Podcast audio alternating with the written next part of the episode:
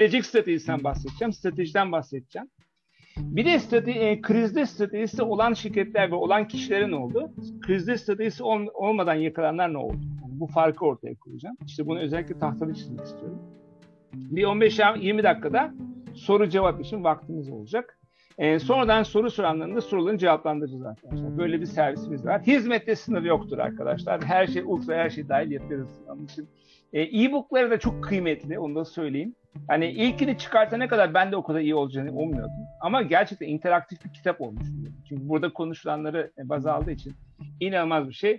Bu da tabii Gökhan'ın aslında inovatif bir e, fikri olduğunu söyleyebilirim. Şimdi başarısını sürdüremeyen şirketler var arkadaşlar. Şimdi bu başarısını sürdüremeyen şirketler benim e, eğitimlerde çok uzun süre konuşturduğum bir konu. Herkes diyor ki mesela işte pazarı bilemediler, işte müşteriyi anlayamadılar, onu yapamadılar, finansı yönetemediler. Bir sürü şeyden bahsediyor. Hepsi doğru. Bir tane doğru da yok. Ama başarısını sürdüremeyen şirketlerin yaptığı çok temel bir hata var arkadaşlar kendini geleceğe hazırlamayan, hazırlamayan şirketler yok oluyor. Ama ben şimdi sırf şirketleri konuşmuyorum tabii değil mi? Kendini geleceğe hazırlamayan takımlar da yok oluyor. Kendini geleceğe hazırlayamayan bireyler de yok olacak. Nereden yok olacak? Eski alışkanlıkları ve sevdiği bir şey yaparken bir anda onu yapamayacak hale gelecek. Şimdi özellikle pandemiden dolayı ilk faz böyle hemen bitecek diye düşünüyordu. Üç ay sonra falan lay lay lom hani hocam biz e, geçici bir durum falan diyorlardı. Ben gülüyordum tabii böyle. E, ama gülüyordum derken ben de bitmesini istiyordum. Ama öyle, e, burada şey bir şey var tabii geçmesini beklemekten daha önemli yapılması gereken şey buradan ne öğrenmemiz gerektiğini anlamak. Arkadaşlar çok basit. Bakın e, buna hazır olan şirketler şu an malı götürüyor. Doğru mu? Şu an buna hazır olan bireyler acayip güzel prim yaptı. Yani gerçekten pandeminin etkilediği ve etkilemediği, hatta yarayan ve yaramayan. Kimse yaramasın böyle hastalık da olmasın. Ama ekonomik olarak çöküntü de kimse yaşamasın yani. Pandemi hiç olmasaydı da eski düzen olsaydı hayır olmadı yani. Olmadı. Bir sürü arkadaşım var benim çok zor durumda. Bir sürü arkadaşım var gerçekten iyi durumda. Keşke eskisi gibi devam etseydi. Pandemi kantarın topuzunu kaçırdı. Çünkü pandemi ilk kez Türkiye'de biz ekonomik kriz dışında bir krize karşılaştık. Biz ekonomik krizlere bayağı dayanıklıyız. Bakmayın siz. Yani, e, hiç Avrupalılar anlamıyor mesela bizim ekonomik rakamlarımıza, verilerimize baktıkları zaman bizim nasıl hayatta kaldığımız konusunda çok ciddi bir soru işareti var. Halbuki Türkiye'de çok başka bir kültür var değil mi? Aileler birbirine destek oluyor, yemek, yiyecek olur, budur. Yani görünmeyen bir para transferi var ailelerin içerisinde. Ve e, toplumsal olmasak bile aile kültürü Avrupa göre daha gelişmiş. E ve baktığınız zaman bu tabii ekonomik krizleri biz atlattık her seferinde ama bu sosyal bir kriz abi. Yani girdik yani hepimiz girdik. Yani yok ben çok zenginim abi eve girmeyeceğim. Ne bileyim ben çocuğum yani oynamak istiyorum. Yok ben yaşlıyım tam gezeceğim zamandı falan filan. Hayır işte yani herkes eve girdi yani pardon. Sosyal kriz olması çok kötü oldu. Ve sosyal krizi gerçekten şunu da anlamamız lazım. Sosyal kriz şu demek arkadaşlar depresyon demek. Şu an herkes depresyonda. Bu sınıfın şu an yüzde 50'si depresyonda. Ben öyleyim. Ara ara giriyorum, ara ara çıkıyorum. Ama oraya çok yüksek bir adamım ben. Hep pozitifim. E, millet bana gıcık oluyor enerjiden dolayı ama yani ben şunu söylüyorum. Sabah yataktan kalktıysan ve sağlığın yerindeyse zaten bir sıfır hayat önüne başladı Yani hayallerim varsa ki onlardan bahsedeceğim. Hayaller çok fazla var. Herkesin hayalleri olması lazım. Çünkü stratejide hayaller çok önemli bir yer tutuyor. Ondan da biraz bahsedeceğim. Soru, yani sorunun cevabı çok basit. Kendini geleceği hazırlayan bireyler, kendini geleceği hazırlayan kurumlar, kendini geleceği hazırlayan takımlar ne yapar? Başarılı olur. Bir de başarısını sürdüren e, bazı işletmeler ve markalar var. Bakın bunlar da çok enteresan. Bunlar kimler diye ben soruyorum bazen. Bunlar kimler diye sorduğum zaman da e, gerçekten e, çok enteresan cevaplar çıkıyor karşıma. Temelinde şöyle bir şey var. Pazarı okuyanlar kazanıyor. Ekonomik olarak pazarı okuyanlar kazanıyor. Yani pazar dediğimiz şey müşterinizi yanlış anlamayın. Bana hemen şey, biz müşterimizi çok iyi tanıyoruz hocam. Müşterini tanıman yetmiyor. Dikkat. Pazarı tanıman gerekiyor. Pazarın eğilimlerini, trendlerini yakalaman gerekiyor.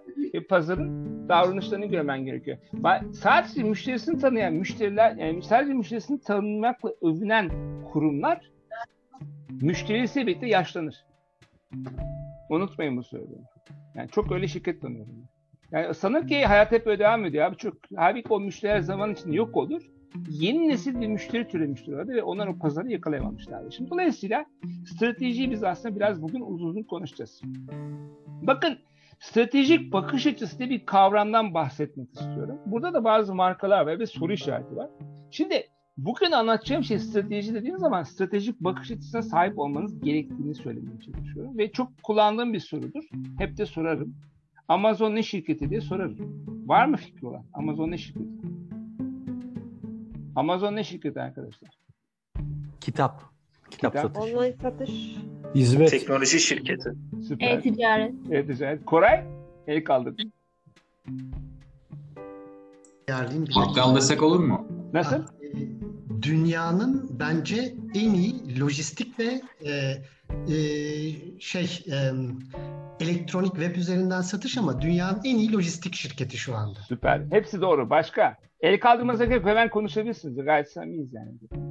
Global e, teknoloji şirketi.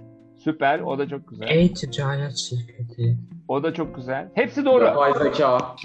Evet Zühtü yaklaşıyorsun. Dijital akış şirketi demek daha doğru belki. Ne şirketi? Dijital akış. Evet o da çok güzel. Bakın bütün tanımlara okeyim ben. Ama e, Amazon bir veri şirketi arkadaşlar.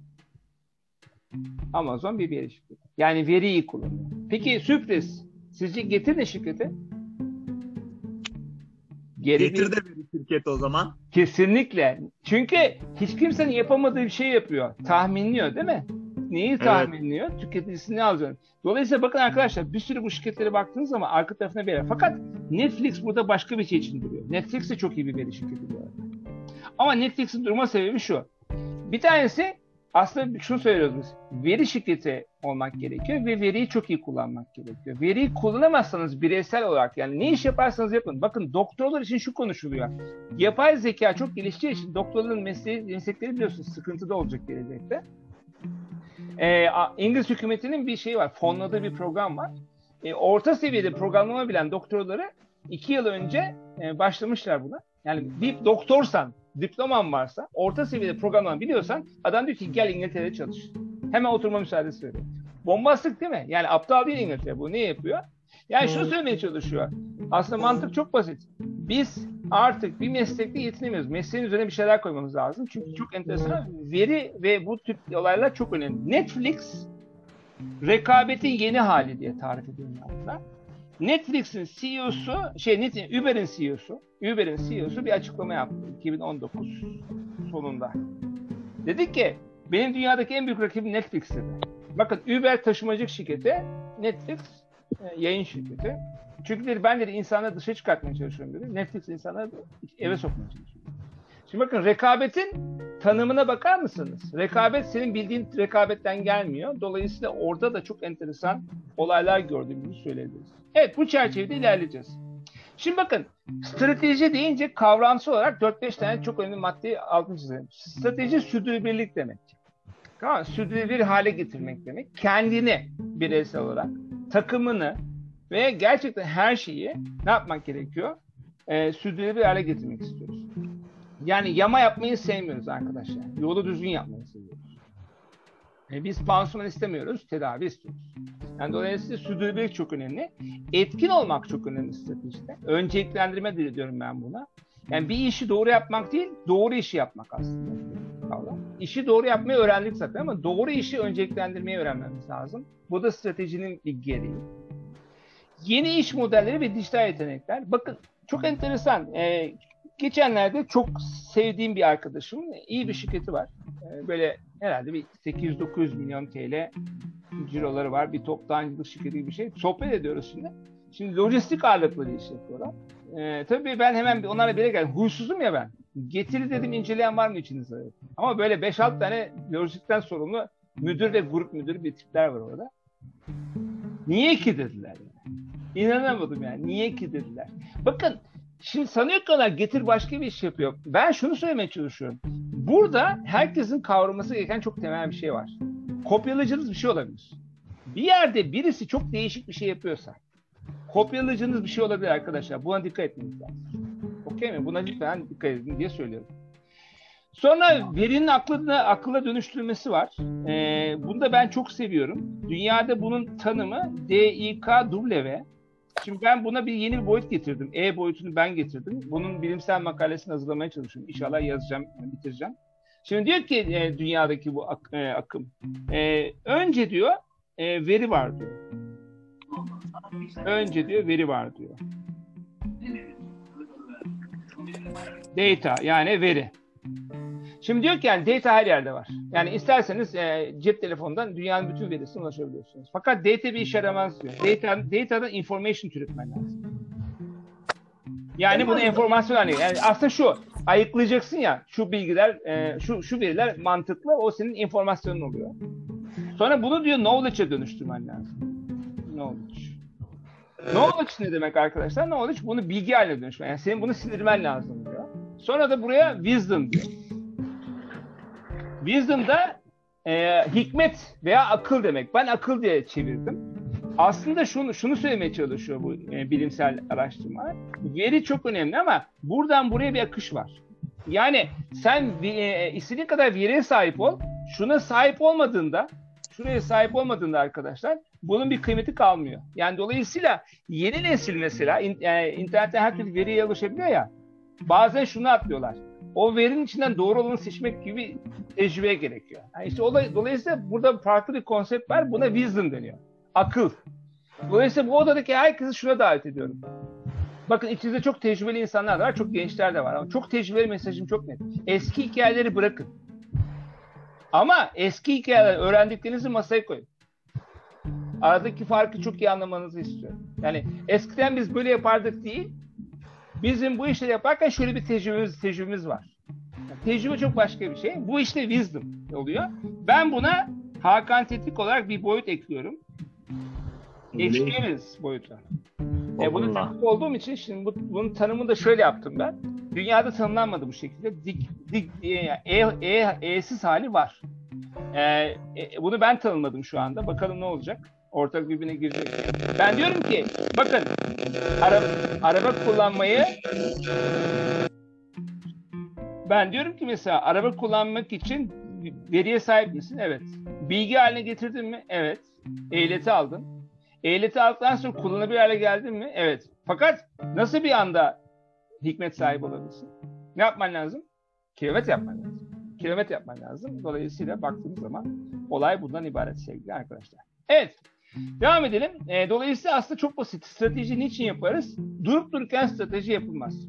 Bakın insanların insanların da hayatı dönüştü ve dönüşmeye devam ediyor. Şimdi bu dönüşümlere hazır olanlar gerçekten daha şanslı olanlar oluyor. Onlar çok acı çekmiyor. Şanslı olmayanlar çok acı çekiyor. Ama mutlak bir şey var arkadaşlar. Hiçbir şey eskisi gibi olmayacak. Bana yani yüzlerce webinar yaptırdılar bu pandemide. Hep ilk soru şu. Hocam ne zaman hocam ne zaman normalleşeceğiz? Ya diyorum ki ne demek bu yani şimdi? Şimdi yeni normal bu mu hocam? Ya bu da değil. Yani yeni normal bu olmasın yani. Ama bakın diyorum yani iş dünyasında çok iş yaptığım için özellikle orada mesela şunu söylüyorum. Mesela diyorum toplantı yapıyordunuz ya diyorum. Daha sık ama daha az sürelerde toplantı Toplantıları da online yapın diyorum. Ama sosyalleşmek ve öpüşmek için buluşun diyorum yani. Yani anladınız mı demeye çalıştım? Çünkü ikisi birbirine karışıyordu. Bizim toplantılar oldu çorba. Yani 20 dakikalık bir mevzuyu biz bir buçuk saat, iki saatte konuşamadığımız çok oluyor Türkiye'de. Çünkü başta bir geyik var. E, takımların e, geyiğinden başlanıyor. Politikayla devam ediliyor. Varsa aktüel bir haber. iki tane de nasıl abi işler falan filan. Yani zaten o şimdi onlar bitti bakın. Şimdi chat abi herkes hazır oldu bekliyor böyle. Bir anda toplantı başlıyor. Yani 5 dakika gecikmeyle toplantı yapıyoruz ya. Ya bu iyi bir şey. Toplantı açısından iyi bir şey. Ama insanlık adına iyi bir şey değil. Ama ikisini birbirine ayırabilirsek mesela gayet mantıklı olabilir. Dolayısıyla biz bir değişim ve dönüşüm süreci yaşamamız gerekiyor. Ve bu gerçekten adapte olmakla ilgili bir şey. Adapte olmayı öğrenmemiz lazım. Ha şimdi diyeceksiniz ki adapte olduk hocam. Hadi oradan ya. Hadi oradan yani. Şimdi bazı eğitimlerde öyle oluyor. Ya hocam bak işte ne, biz de adapte olduk. E, abi sen bir senedir eğitim almadın ya. Bazı holdingler var, Türk holdingleri. Tamam mı? Adam bir yıldır eğitim almadı. O dijitalde bu işler olmaz diye yani. Şimdi diyor ki bak bize adapte ol. Bir yıldır neredesin? Bir yıldır neredesin ya? Yemin ediyorum bakın stratejiyle aradaki fark bu zaten. Pandemi oldu. iki hafta sonra uluslararası ilaç şirketlerinin tamamı eğitimlere başladı benim. Devam etti yani. İki hafta içinde tak döndü abi adamlar. Şimdi bakın bunlar milyarlarca dolar değerinde on binlerce çalışan adamlar.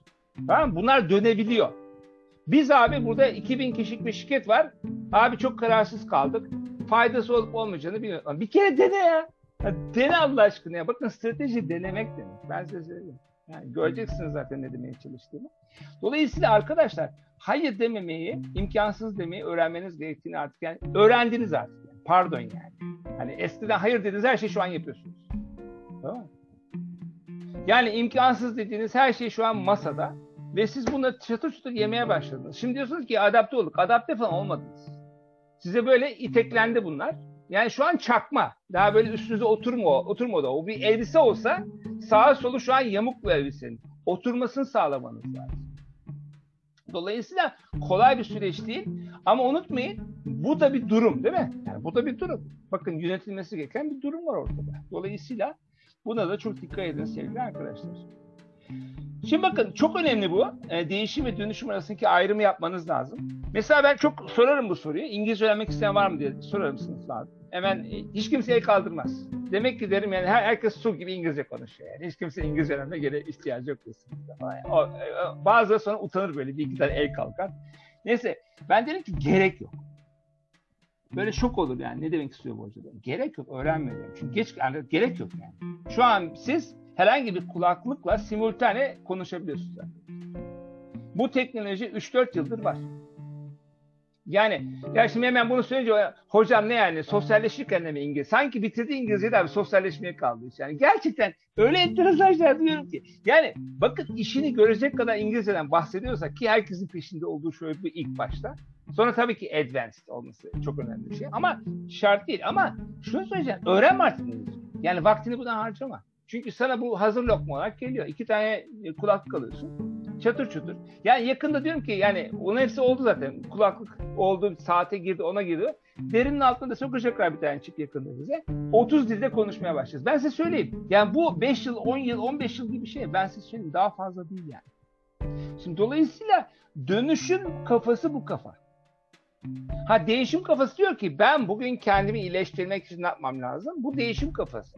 Yani eğer ki geleceği stratejik olarak düşünmekle ilgili bir denklem çalıştırıyorsa birisi, bugünün kafasıyla yarın düşünürseniz hiçbir işe yaramaz. Okey mi? Bugünün kafasıyla, bugün bildiklerinizle yarını hayal etmeye kalkarsanız işiniz zor. Fakat Bunu hocam yarın- biraz daha açabilir misiniz? Tabii ki. Bu işte İngilizce mevzusu aslında bu da iyi bir örnek Johnson. Yani e, bugünün kafasında İngilizce önemli bir şey değil mi? Yani kariyer anlamında İngilizce çok önemli bir şey falan filan. İşte ne bileyim acayip iyi bir CV'ye sahip olmak lazım. İşte mesela merkezde oturmak lazım. Değil mi? Kurumsal yerlerde çalışıyorsan şehir merkezde oturma. Ne oldu abi şimdi? Yani şu an Şile, Riva, Silivri oralar var ya İstanbul'da. Ateş pahası oldu. Niye? Bütün dinamik değişti. Halbuki öteden bir gün olma ihtimali vardı yani. Dü- Dünya dijitalleşiyor. Ve şu demek aslında. Bildiğimiz şeyler çok değişti. Kurallar da değişti. Ve mesela bugünkü kafayla eğitim yapılıyor çocuklara. Arkadaşlar bugün yani sınıftaki öğretmen çıkıyor dijitalde aynı şekilde eğitim yapıyor. Olacak iş mi yani? Bugünkü kafa bu. Yani sınıftaki eğitimin aynısını adam ekranda veriyor. Olur mu böyle bir şey? Olmaz. Çünkü dijital eğitim vermenin başka bir kafası var yani. Çocukların algısı da farklı. Çünkü anlıyorsun zaten çocuklar. Çocuk sıkılarak dinliyor hocayı. İki dakika sonra oyun oynarken şey şakrak oluyor. Çocuklarınız var hadi izleyin onları. Yani burada bir ders alınması lazım. Yani biz de nasıl acaba eğlencelerle getirebiliriz bu eğitimi işte. Yani böyle kafalara ihtiyacımız var. Bizim geleceği düşünerek, yarın düşünerek ilerlememiz lazım. Ya da meslek seçimi bana çok oluyordu o. Böyle yüzlerce kişinin olduğu kongrelerde konuşma yaparken en sonunda soru soruyorum ben tabii. İşte stratejiyle ilgili konuştuk ya. E, konuştuktan sonra şöyle bir şey oluyor. E, Gökhan e, sesinde veya görüntüde bir şey olursa bana söyle çünkü ses gelmiyor diye yazanlar oluyor. Benden kaynaklandı ben bana ver. Bakıyorum birkaç kişiden aynı şey geldi ama sesiyle ilgili bir sorunu yok. Okey. gördüğüm kadarıyla Fatih Tamam. Bey. Sen bana sen beni uyar. Ben ben buraya okumak istemiyorum çünkü kafa, e, ka- dikkatim dağılıyor doğal olarak. Tamam. Şimdi bakın o konferanslarda konuşma yapıyorum. Diyorum ki o zaman sorusu olan var mı diyorum. Tabii bir veli el kaldırıyor. Şimdi ben de stratejist gözüküyorum ya. Hocam diyor bizim çocuk ne okusun diyor. Hayda. Tamam. Şimdi Johnson, normal normalde ben şunu söylüyorum hemen. Psikolog olsun. Ben anladım bu arada hocam. Teşekkür Heh. ederim. Süper. Ama bu örneği tamamlayayım. Bu çok şahane bir örnek. Sosyolog olsun, psikolog olsun, insan bilimi okusun. Tamam mı? Ya hocam ciddi bir soru sordum. Şimdi ben ne bekliyor abi? Mühendis olsun, doktor olsun falan filan filan. Arkadaşlar bu değil mevzu yani. Ondan sonra diyorum ki aşçı olsun diyorum aşçı.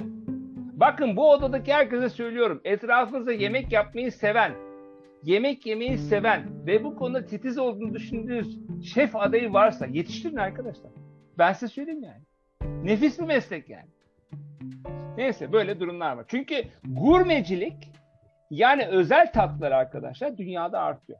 Yani dikey bir büyüme alanı. Dikey bir büyüme alanı olduğunu söyleyebiliriz. Evet.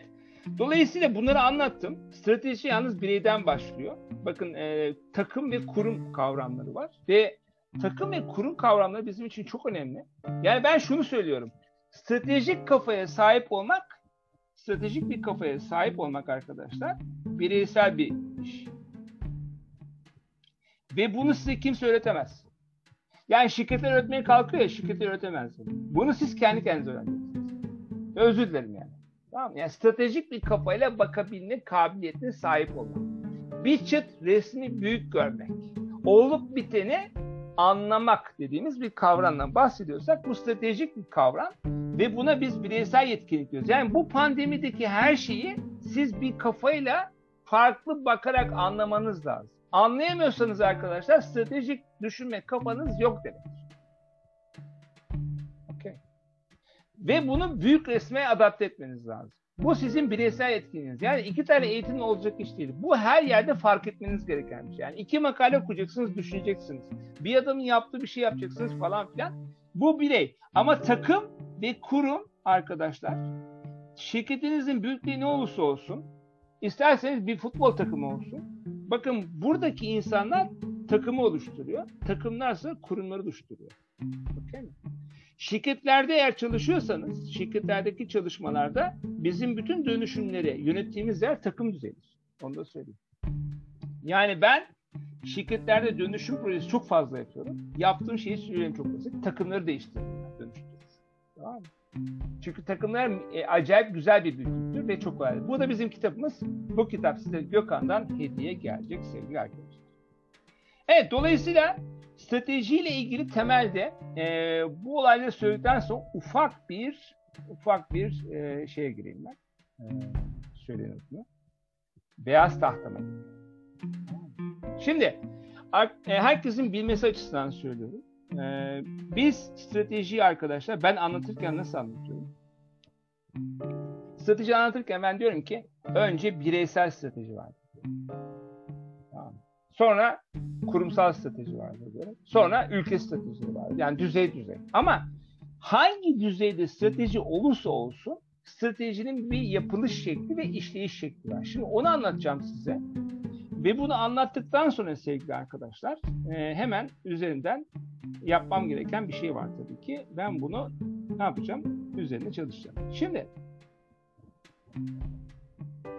e, metot olarak çok basit. Çok iyi dinlemenizi istiyorum. Kitabı çok kolay alacaksınız. Gökhan size link gönderecek. Yani Gökhan şunu söylesene. Bütün bu eğitimden sonra bir tane e-mail atıyorsun. Anlatsana onu iki dakika. Ben de bunu giriş yapayım. Gökhan duyuyor musun? Anlatsana iki dakikada. Ya da en sonunda mı anlatırsın? Ha okey. Ee, sözlü olarak ben buradan mesaj olarak yazıyordum direkt kendisine. Tamam herkes yaz oradan ben devam edeyim. Ee, en sonunda da sorular varsa alalım soruları. Ben arkadaşlar devam ediyorum. Çok şey anlatmak istiyorum. O yüzden çok heyecanlıyım. Evet. Şimdi devam ediyoruz. Ee, Bizi görünce. evet şimdi buradan bakalım. Şimdi bütün stratejilerde bir başlangıç noktası var. Bütün stratejilerde bir varış noktası var. Bakın ister birey olun, ister takım olun, ister kurum olun. İster kendi ister kendi e, stratejinizi geliştirin. Yani zaten kendi stratejisi olmayan bir insanın abi lider olma ihtimali yok. Onu da söyleyeyim. E, lider olmayan bir insan arkadaşlar çok basit bir şekilde başkalarına liderlik edemez. Yani stratejik bakış açısına sahip olmak hem kendini bir yere götürmeyi hem etrafındakileri ve takımlarını bir yere götürmeyi hem de kurumunu ve belki ülkesini bir yere götürmeyi gerekiyor. Okey mi? Stratejik kafa bu demek. stratejik kafaya sahip olduğunuzda siz olayları yarına yönelik hep böyle şey yaparsınız. Çok güzel bir şekilde gönderirsiniz. Şimdi dolayısıyla çok iyi dinleyin. Kitap da bunu anlatıyor. Bireysel stratejinizi derhal yapın.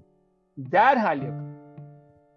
Ve bu kendi bireysel stratejisini yapmayan insanlar arkadaşlar başkalarının stratejisinin oyuncağı olurlar. Türkiye'deki temel durum bu.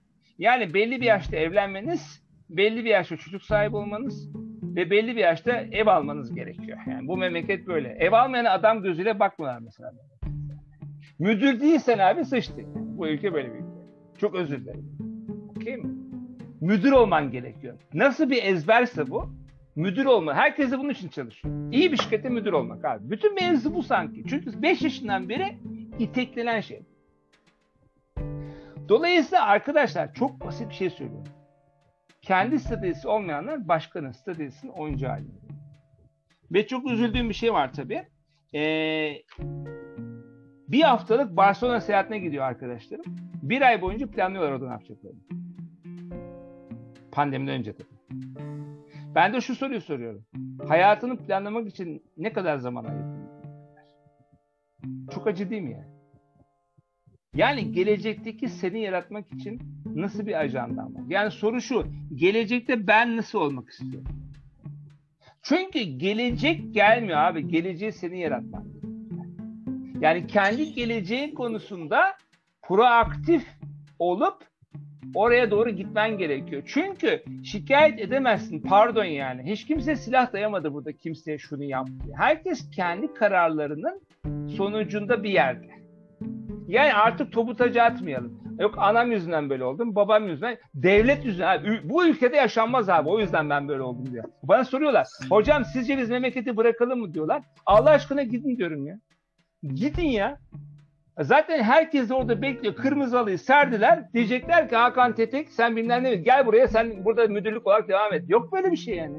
Arkadaşlar yani Hocam 17 yaşındaki bir çocuğun aklıyla mühendis oldum. Şimdiki aklım olsaydı strateji kuramadım ama iyi bir psikiyatr olurdum yani. mesela değil mi? Şahane. Çok güzel bir yorum değil mi Yeliz? Teşekkür ederiz. Şimdi bakın baktığınız zaman e, kendinize bir gelecek hayali kurmanız lazım. Bu hayal arkadaşlar kurumsal dünyada adı vizyon bu. Bunu bir, yakışıklı bir cümleye çevirdiniz. Buna vizyon deniyor. Ama ben insanın da vizyonu olması gerektiğini düşünüyorum. Tamam mı? Dolayısıyla herkesin bir vizyon olması lazım. Vizyon. Ve ben bunu soruyorum mesela insanlara. Benim seminerlerime giren insanlara mesela yazdırıyorum. 2025 nasıl bir Hakan olmak istiyorsun diyorum. Tamam mı? Diyor ki ne bileyim hocam diyor işte çok huzurlu, hayattan zevk alan falan filan adam oluyor. Bir de diyor Ege'de diyor şöyle diyor bahçe içinde bir evim olsun diyor. Şimdi, e, tamam eyvallah. Nerede abi Ege'de belli değil. Huzur ne demek? O da belli değil. Yani hayalden öte hiçbir şey yok. Ve tam bir Türkiye'de benim söylediğim şey var arkadaşlar. Türkiye'de hayaller 1500, gerçekten sıfır. Yani gerçekten hayal, bedava çünkü hayal. Hayal etmek bedava. Ee, harekete geçmek pahalı bir şey. Ve aynaya bakıp kendi yapamadın diyecek kadar da cesur olman gerekiyor. Değil mi arkadaşlar? Çok zor bir şey yani. Düşünsene bir plan yaptın ve beceremedin. Hadi bakalım bak o planı şimdi. Şimdi bakın metot şunu gerektiriyor. Bir vizyon yazılıyor. Bu vizyon daha sonra bir takım metriklere dönüştürülüyor. Buna bir stratejik hedefler diyoruz. Hocam burada- biraz e, konfor alanından çıkmak istemiyorlar. Ben belki o, bu yüzden olabilir. Tabii Konfor ki. alanlarını terk etmek istemiyorlar. Bireysel olarak evet. Bireysel olarak evet. Bu bireyler kurumlarda da e, ne yapıyorlar? Konfor alanları yarattıkları için koltuklarını korumak ve bir şeyleri yani orada da aynı dinamik çalışıyor. Evet, Ne oluyor? Bütün dönüşümleri engelliyor. Ne yazık ki böyle. Ne yazık ki böyle. Halbuki şu e, kafada olması lazım. Ben iyi birilerini yetiştirirsem ben de büyürüm. Değil mi? Yani mantık bunun olması lazım. Ama ne yazık ki gerçekten öyle bir durum var. Bakın şimdi ben şurada örnek vereceğim.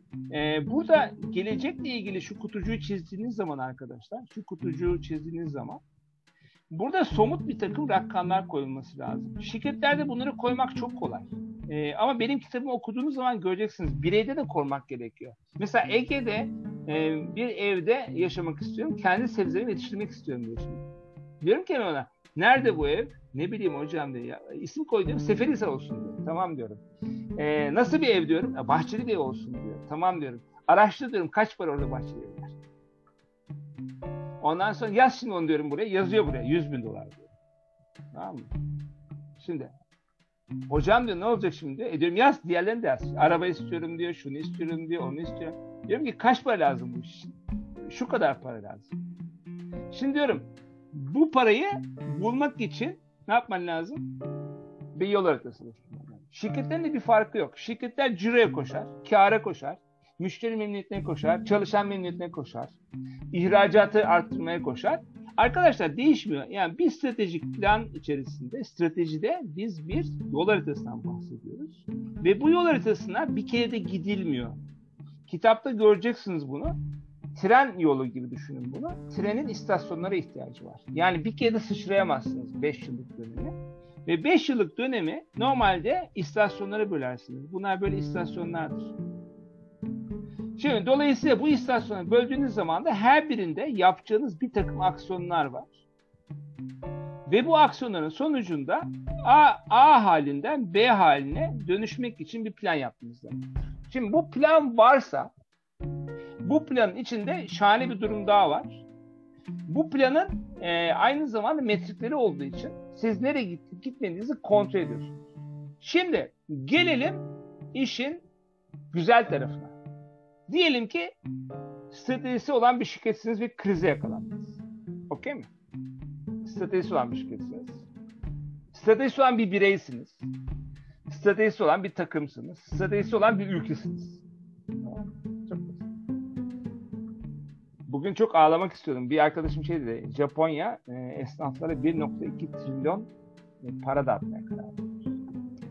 E, bir arkadaşım vardı. iki gün önce konuştuk. Hollanda'da yaşıyor. Abi dedi bizim şirketin dedi cirosunu dedi geçen yıl hesapladılar dedi. O cironun yüzde seksenini kadar dedi.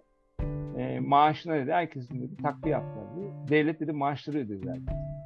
Biz dedi oturuyoruz dedi şirketi kapatmıyor. Nasıl? Şimdi bu sürpriz mi? Sürpriz değil abi. Her zaman bir risk planı vardı bu ülkelerin. Yani onların çok parası olduğu için değil ama bunun için hazırlıkları vardı. Biz ne yapıyoruz? İşte arkadaşlar e, strateji Türkiye'de bizim, veriyoruz biz. bizim bölgemizde çok acı yani çok acı. E, biz günü kurtarıyoruz. Stratejik günü kurtarmak değil. Ama bu, bunu bunu hak ediyoruz. Özür dilerim yani. Çünkü bakın bu ülkede deprem oldu. E, konut fiyatları dip yaptı depremde. Bir buçuk sene sonra konut fiyatları tavan yaptı. Yani böyle bir şey var mı dünyada? Yok. Gerçekten yok. Ve gerçekten hani bir ev almak için bu kadar mı seferber olmuyor? Olmuyor. Yani strateji bizim için çok önemli. Stratejisi olmadığında durum çok berbat, olduğunda çok berbat. Şimdi ben birinci senaryo anlatıyorum size. Stratejisi olan bir şirket düşünün. Ya da stratejisi olan bir birey düşünün. Tamam mı? Stratejisi olan bir birey düşünün. Mesela ben kendime örnek vereyim. Ben e, eğitmen ve danışmanlık yapıyorum. E, bu pandemi olayı patladığında arkadaşlar herhalde benim 6-7 ayım doluydu yani. Ve ben e, işte pandemi başladığında böyle e, yürüyorum cep telefonuna iptal, iptaller geldi böyle. %80 takvimim boşaldı. Sadece 4 gün sürdü. 4 gün sürdü. Sonra ne yap normalde ne yapmam lazım? Vah vah vah ya ne yaptık ya hay Allah falan. Ne dedim ki bir dakika olaylar çok değişiyor. Hemen dijital içeriklerimin zaten hazırdı benim birçoğu. Bütün içeriklerimi değiştirdim. E, bütün yapıyı tekrar tasarladım. Yaklaşık 3 hafta kampa girdim. Yani durmaksızın hazırlık yaptım. Çünkü yeni bir eğitim modeli inşa etmek o kadar kolay değil. Bir, e, ve bununla ilgili bütün danışmanlara ilham olacak bir framework diyoruz. Yani bir aslında e, bu eğitimleri ve danışmanlığı yapmak için bir zemin oluşturdum. Bir şablon oluşturdum. Ve onu yayınladım sonra. Zaten 3. haftadan sonra e, yabancı şirketlerden başta olmak üzere tekrar full tempo. Şu an eski tempomda. Yani. yani hiç şey yok. Ama ben ne yapabilirdim? Vah vah deyip oturabilir miydim? Oturabilirdim değil mi arkadaşlar? Gerçekten e, dolayısıyla buna çok çok iyi bakmak, bakmamız lazım. Şimdi birinci senaryo ne? Sizin bir siz bir şirketsiniz. Siz bir müteşebbissiniz. Siz bir bireysiniz. Hiç fark etmiyor. Bakın stratejinin hangi düzeyde olduğu, hangi katmanda olduğu değil. Bunun temel felsefesi çok önemli. Temel felsefe diyor ki bana Hakan diyor sen diyor buradasın diyor A noktasında. Sen şimdi B noktasına gitmek istiyorsun diyor. Ve bunun için ben bir plan yapmışım. Demişim ki ben önümüzdeki dönemde şunları yapacağım demişim. Bunlara e, stratejide mega hedefler deniyor. Yani büyük bir şeyler başarmam lazım. Mesela doktora yapmam benim bir tane 5 yıllık planımın bir parçasıydı. Şimdiki 5 yıllık planımın bir parçası hayatın yüzde e, yani e, yılın 6 ayını teknede yaşamak. Şimdi buna doğru gitmeye çalışıyorum. 2 ay yaptım 3 senedir. E, bu sene de 2 ay yapacağım. Sene, sene 3 ay, sonra 4 ay, sonra 5 ay, sonra 6 ay. Bu sene denemelerini yaptım. Yani şunu yaptım arkadaşlar bu sene. Teknedeyken yanaştım, demir attım, Experience yaptık. eğitim verdim. Eğitimden sonra denize girdim. Çıktım. Bir tane toplantı yaptım. Nasıl? Bakın sizi kıskandırmak için anlatmıyorum. Yani bunu yaptım arkadaşlar. Çünkü hayalimdi bu. Hayalimdi bu. Hayalleri zorlamazsanız, bunun için plan yapmazsanız olmaz. Eğitimden sonra istifa edeceğim galiba. Çok şey şey. Hayır onu demiyorum bakın. Kitabımda var bu. Kitabımda diyor ki ne yani istifa mı edeyim diyor. Hayır. Bakın şunu anlamanız lazım. Şu, herkesin anlaması gereken çok önemli bir şey var. Sizin meslek dediğiniz şey aslında bir araç. Yani ünvanınız var ya şirketteki yaptığınız herhangi işler. Onlar amaç değil arkadaşlar. Onlar araç. Onlar neyin amacı? Yani neyin aracı? Sizin sizin kendinizi gerçekleştirme amacınızın aracı. Kendi gerçekleştirmek ne demek? Yani yeni yani sen yeni bir halini önümüzdeki 5 yılda, 10 yılda, 20 yılda yaratmak istiyorsan bunları araç olarak kullandığını fark edeceksin. Araç olarak kullandığını fark edersen o kadar gaz yapmaz orada işler yoluna gitmeyince. Yani dersin kısmetliymiş dersin. Benim zaten amacım başka dersin. Yolunu çevirirsin devam edersin. Şimdi yolunu çeviremiyor adam. Takılıyor kalıyor. Çünkü imza atmış. 10 yıllık bir tane e, konut kredisi imza atmış. Maaşının %60 oraya yatıyor. Aslında Bir ay maaş yatmasa, bir ay maaş yatmasa sabrı yok değil mi Heybet? E, Hocam aslında bunun biraz da sebebi şu değil mi? Hep kararları başkaları aldık, biz oyunu oynadık. Yes. Ne dedim ben? Senin stratejin olmazsa biri olarak başkalarının stratejisini yapan insan olursun. Anan, baban, dıdın onlar sana karışır ve der ki sen bunları yap. Ve sen bir gün abi dersin ki ben neyin kafasındayım dediğin bir ana gelirsin. Aslında kendi hayallerimizi yaşamıyoruz. İşte siz hayallerinizi bahsettiniz. Bir sürü chatte benim de hayalim benim. Aslında benim hayal değil. Sizin hayalinizde kavuşma isteği. Başka bir şey yok. Tabii ki. Öyle. Ama şunu söyleyeceğim Heybet çok enteresan bir şey oluyor. Mesela e, diyor ki bana işte diyor ben diyor e, e, çok iyi arkadaşlarım. Ben diyor önümüzdeki 3-5 yıl içinde diyor bo, işte Bodrum'a yerleşip diyor çiçek sulayacağım falan. Bir tane 2-3 tane arkadaşım yaptı bunu. 3 ay sonra geri döndüler. E, bir tanesi bizim Fikret danışmanlarda. Fikret ne yaptın dedim. Abi diyor sabah çiçek sula diyor. E, git kahve diyor tavla oynuyor diyor. İki tane alışveriş yap diyor. Dön diyor. Dön dolaş aynı yer diyor. Akşam geldi yine çiçek sula diyor. Otur diyor akşama kadar diyor. Ulan çekilecek hayatlar diye. Dedim ki çünkü tasarlamadın o hayatı. Yani hazırlıksız gitti oraya. Oraya gittiği zaman da bir meşgale ihtiyacı var. Ona göre an, anladın, anlıyor musun? Strateji bunu tasarlamak demek arkadaşlar. Şimdi şirketlerin durumu şöyle. Şirketler diyor ki biz A noktasına B noktasına gitmek istiyoruz. Bunun için bir planımız var. Ve şirket sonra başlıyor şuradan yola çıkıyor. Bunu başarıyor.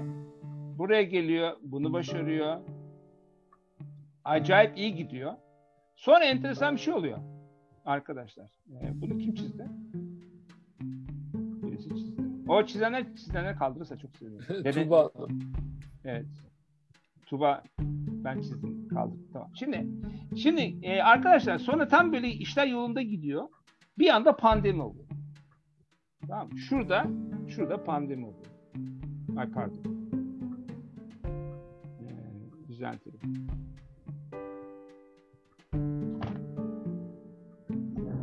Tam şurada pandemi oluyor. Şurada yeşil yeşil. Şurada bir patlama var arkadaşlar. Şimdi bakın. Pandemi olduğunda stratejisi olmayan şirket ne oluyor? Stratejisi olan şirket ne oluyor? Aradaki ayrımı yapalım. Şimdi Afallıyor. pandemi nasıl? Afallıyor doğal olarak. Tabii ki. Bakın ama stratejisi olan şirket diyor ki bir dakika ne oldu diyor. Şimdi diyor ki ben A'dan B'ye giderken duvara tosladım. Ne yapmam lazım benim? Buna taktik deniyor arkadaşlar. Stratejide taktik deniyor. Ee, taktik geliştirmen lazım. Çünkü benim hedefim değişmedi demesi lazım. Yani demesi lazım ki benim hedefim değişmedi. Yani yolu değiştirmesi lazım. Hedefini. Dolayısıyla yolu değiştirmek çok kolay bir şey değil. Çünkü aslında yol yalpaladı zaten. Yani yol şöyle bize engelliyor biraz.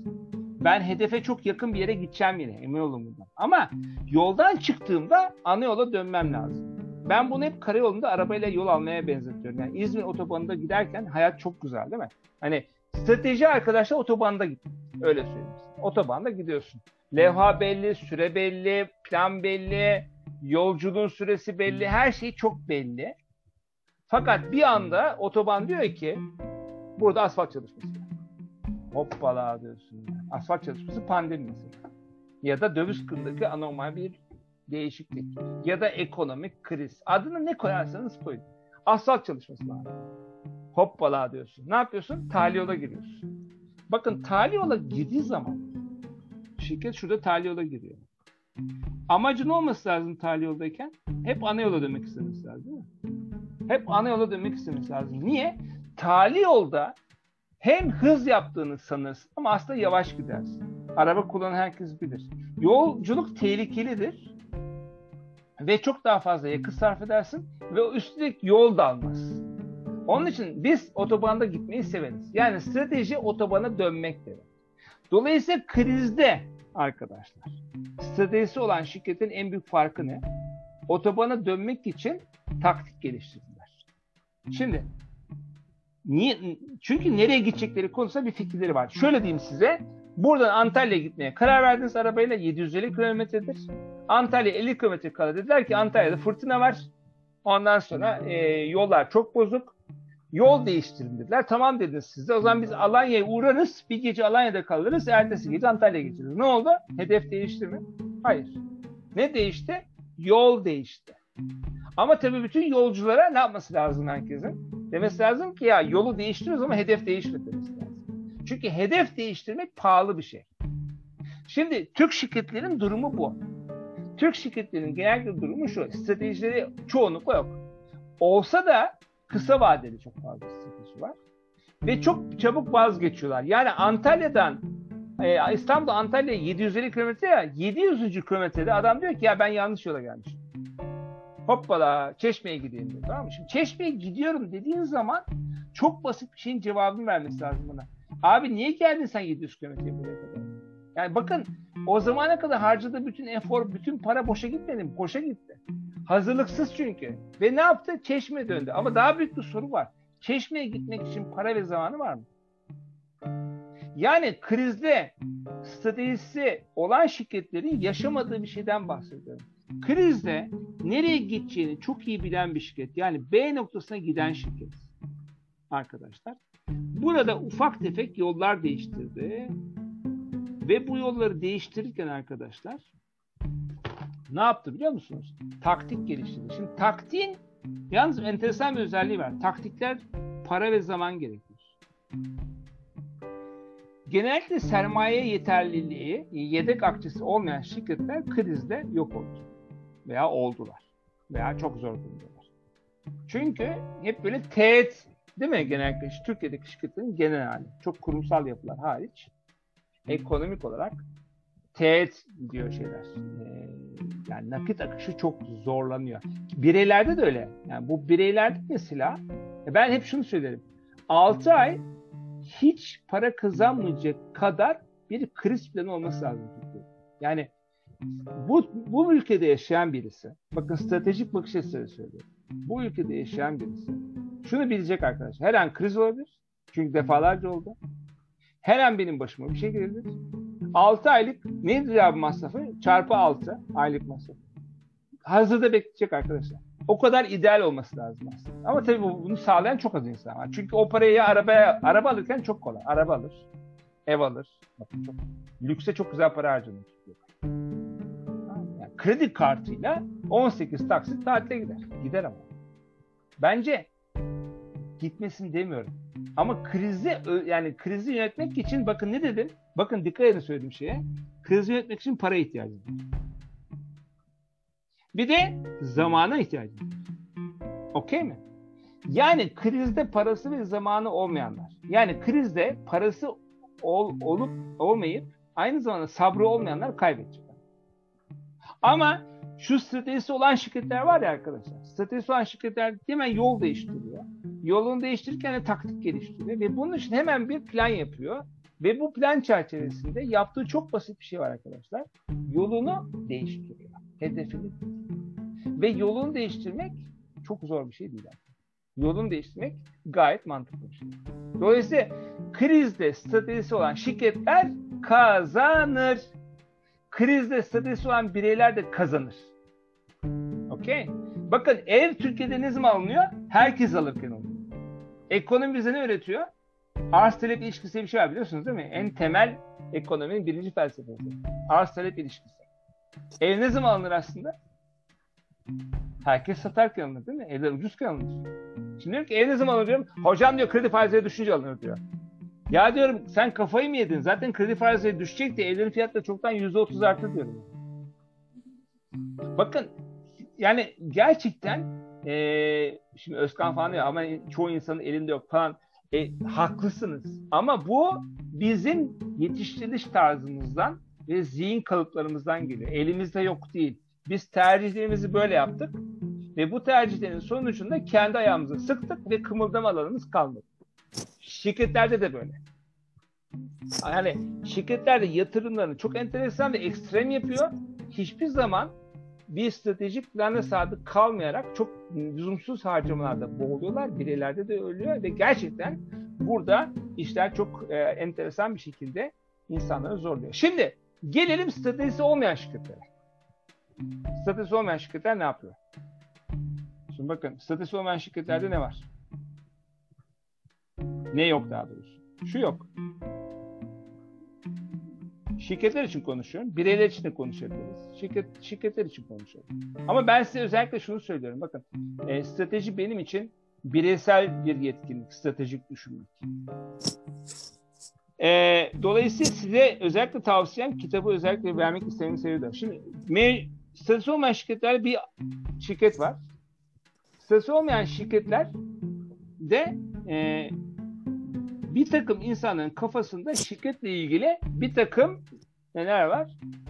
Hayaller var. Ama insanların kafasında var. Genellikle patron. Tamam? Patronun kafasında bir şey var ama kimsenin haberi yok. Tamam? Şimdi patronun kafasında bir şey var ve patron buraya gitmek istiyor. Bunun için yol haritası yok ama. Şimdi stratejisi olmayan şirket ne yapıyor? Şimdi işler yolunda giderken acayip yükseliyor. Patron bir şeyler yaptırıyor. Ee, sonra patron vazgeçiyor, başka bir şey yaptırıyor. Sonra başka bir şey yaptırıyor. Bakın şöyle oluyor. Böyle bir şeyler oluyor, tuhaf tuhaf. İlk defa böyle çiziyorum ama enteresan oldu. Sonra burada pandemi oluyor. Şimdi kırmızı çiziyor. Burada pandemi oluyor. Tıkandık yani. Çünkü bugüne kadar her şey yolunda gider gibiydi. Ama yarına hazır olmadığı için şirket tıkanma geldi. Şimdi buradan buraya gitmek konusunda patronun dışında hiç kimsenin fikri yok. Tamam? Sistem tıkandı. Patron da panik oldu. Çünkü patron da e, parayı yöneten adam. Patron dediğim zaman burada arkadaşlar iyi anlaşılsın. Hissedarlar da olabilir. Üst düzey yöneticiler de olabilir. Herkes panik oldu bu pandemide farkındaysanız. Yani mesela ben şöyle bir toplantılara girdim. Yönetim kurulu başkanı bir abimiz. Çabuk hocam bize gel dedi. Tamam dedim gelin dedim. Sohbete girdik. Daha iki gün olmuş ya pandemi. Hocam dedi ne yapacağız dedi ya. Maliyetlerini nasıl kısacağız dedi. Ondan sonra dedi ki kaç kişi işten çıkartalım? Maliyetleri nasıl düşürelim? Nakit akışını nasıl düzenleyelim falan.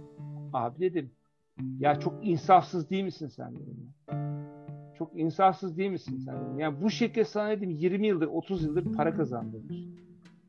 Bir yılda sen ver dedim ya bir yıl cebinden harca sen şu şirket dedin yani. Yani sen nasıl bir kafadasın dedim ve bayağı böyle tartıştım yani. Onun üzerine video çektim bir. Krizde patronlar nasıl düşünüyor? Yani ve onu koydum.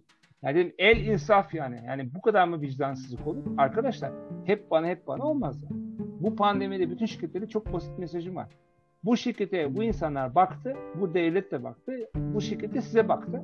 Pardon yani pamuk eller cebe yani. Herkes bu kolektif bilinçle bu önümüzdeki bir yıl, iki yıl abi belki beş yıldır kazandıklarının bir kısmını geri verecek arkadaşlar. Üzgünüm yani.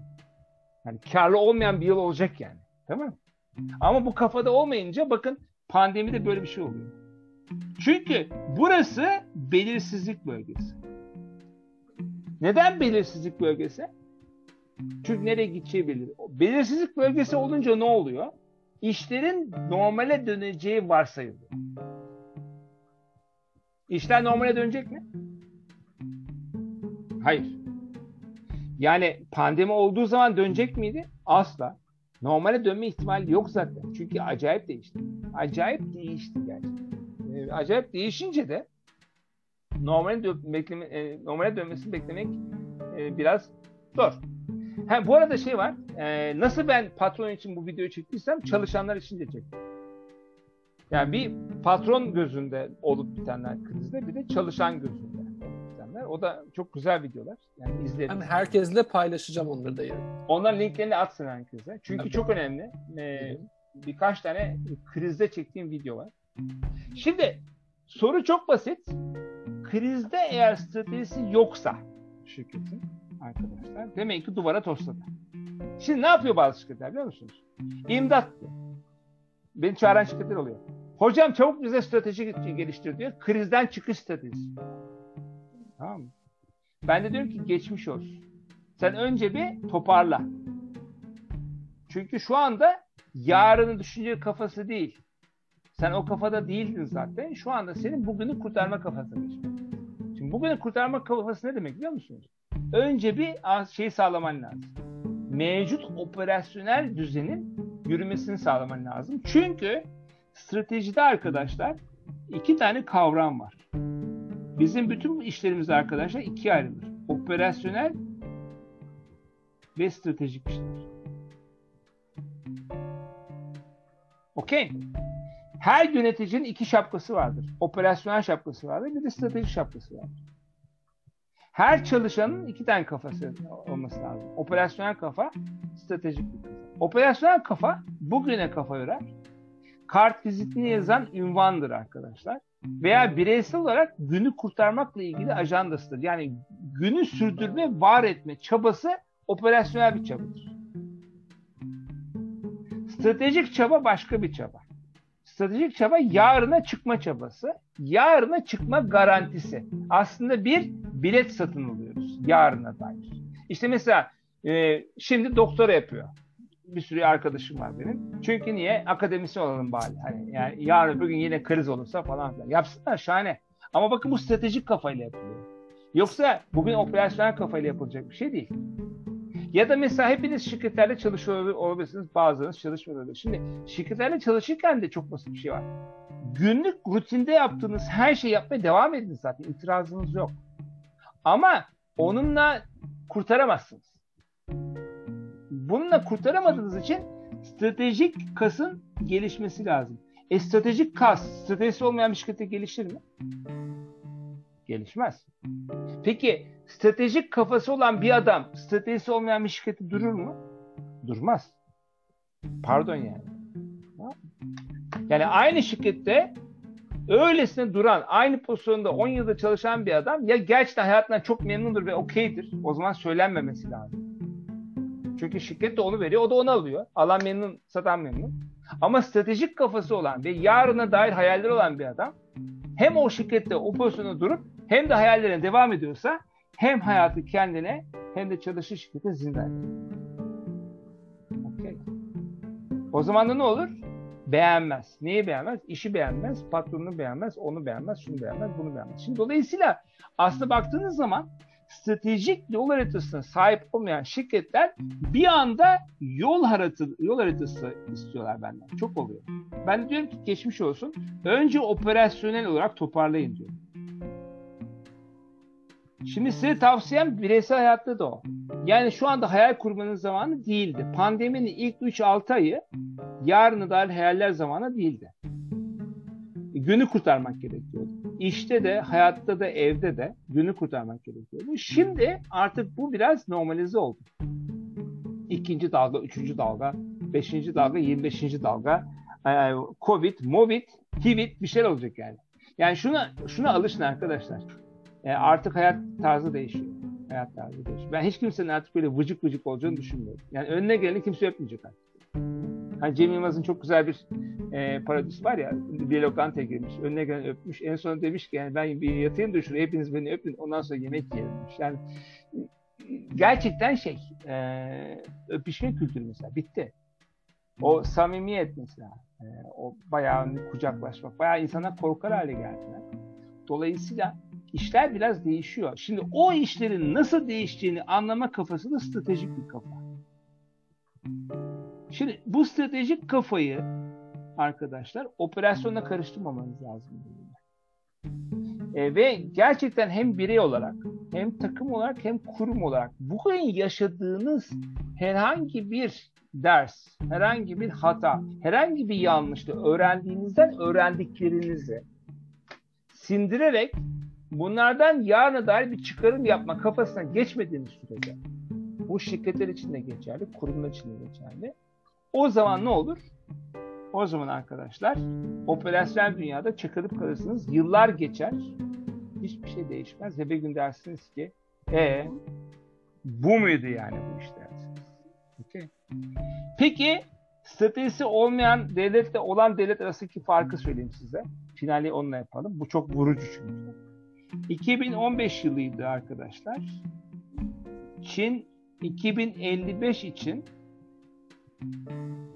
bir kalkınma programı açıkladı. Bunun içinde tahmin edeceğiniz gibi burada 40 yıl var değil mi? 8 tane 5 yıllık plan var arkadaşlar. Çünkü normalde stratejik planlar 5 yıllık yapılır. Ee, ve bu 5 yıllık planlar 4, 5, 6, 7, 8 tane olduğu zaman bu 5 yıllık 5 yıllık programları içeren şeylere program denir. Eskiden Turgut Özal açıklardı. İşte 20 yıllık kalkınma programını açıkladı falan derdi. İlk orada duymaya başlamışlar. 2015 yılında Amerika 2045'i yaptı. Biz 2021'deyiz.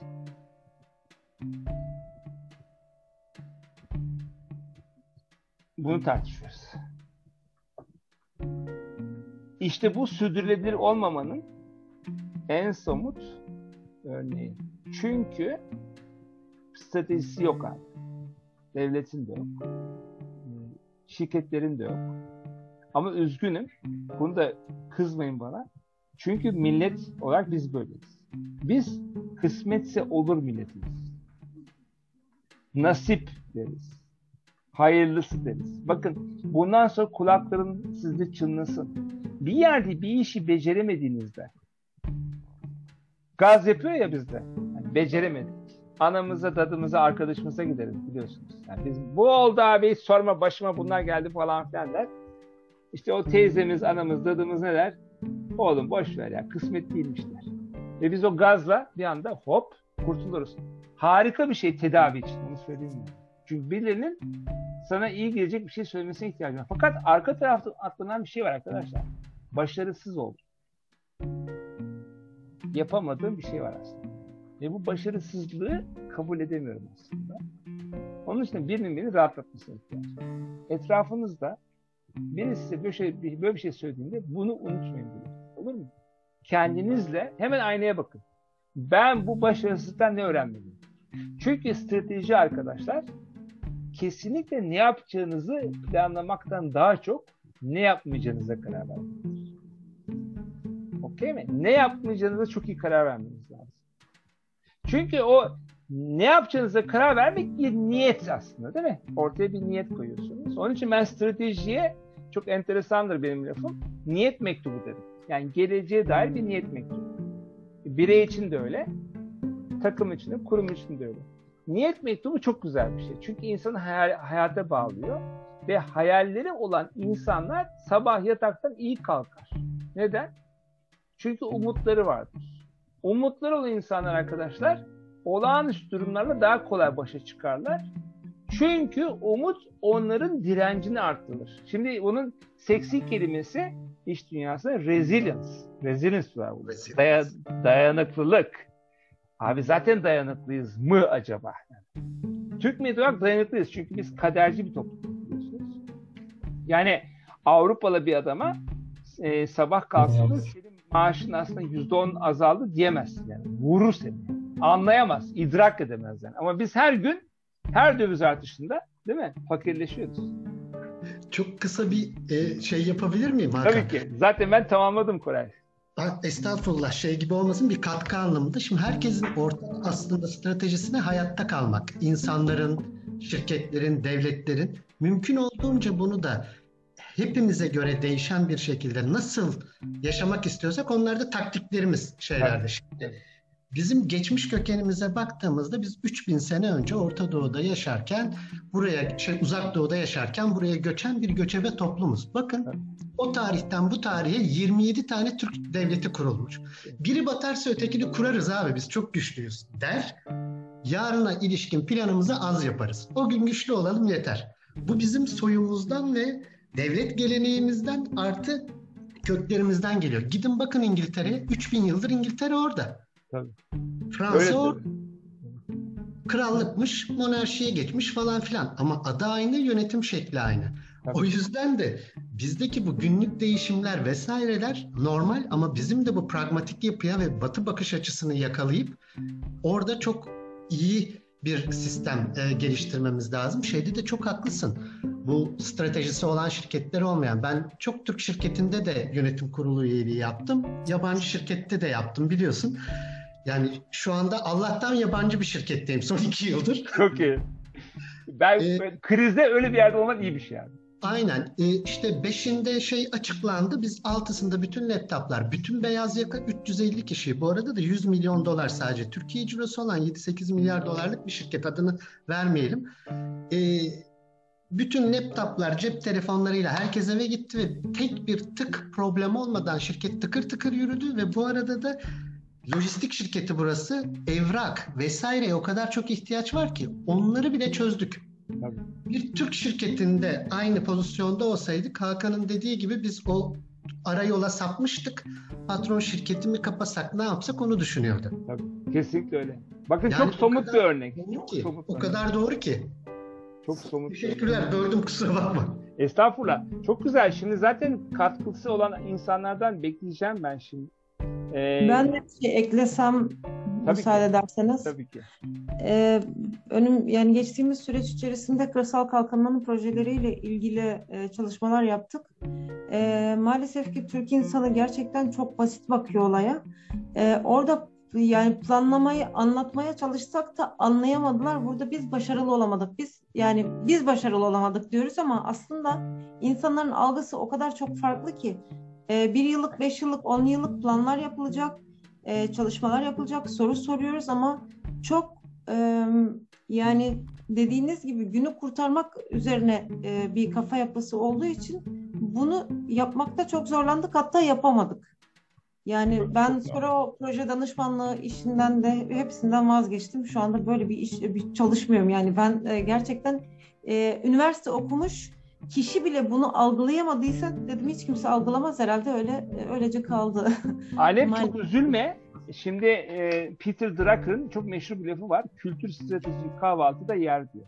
Şimdi bu bir kültürel sorun. Yani benim zaten e, bakın o kitabı göreceksiniz. Yani o kadar emek sarf ettim ki bir ki, ki, illüstratör bir arkadaşım var Banu Taylan diye. Onunla herhalde bir birkaç gün uğraştık yani. İçinde böyle çizimle dokunuyorum diye. Şimdi e, burada başa çıkmamız gereken şey kesinlikle topu taça atmamamız lazım. Top bizde arkadaşlar. Bu sınıftaki herkesi ben stratejik kafaya geçmeye ve kolektif düşünmeye davet ediyorum. O kadar yani. Hani artık topu taca atmayacağız. Yani başkası yüzünden olmadı. Ben, ben benim seçimlerim sonucunda böyle bir şey oldu. Şimdi bununla bir defa yüzleşmek gerekiyor ve bunun daha iyisini yapmak için de bir plana sahip olmak gerekiyor. Bu plana sahip olmak için de arkadaşlar kesinlikle bir stratejiye ihtiyacımız var. Bireysel bazda da öyle, kurumsal bazda da öyle, ülke olarak da buna ihtiyacımız var. Eğer strateji yoksa serseri mayın gibi sağa sola gidersin. Ve çok hani ben yelken yapıyorum. Yelken yaptım yaparken bizim çok basit bir konu var. Rüzgar nereden gelirse gelsin.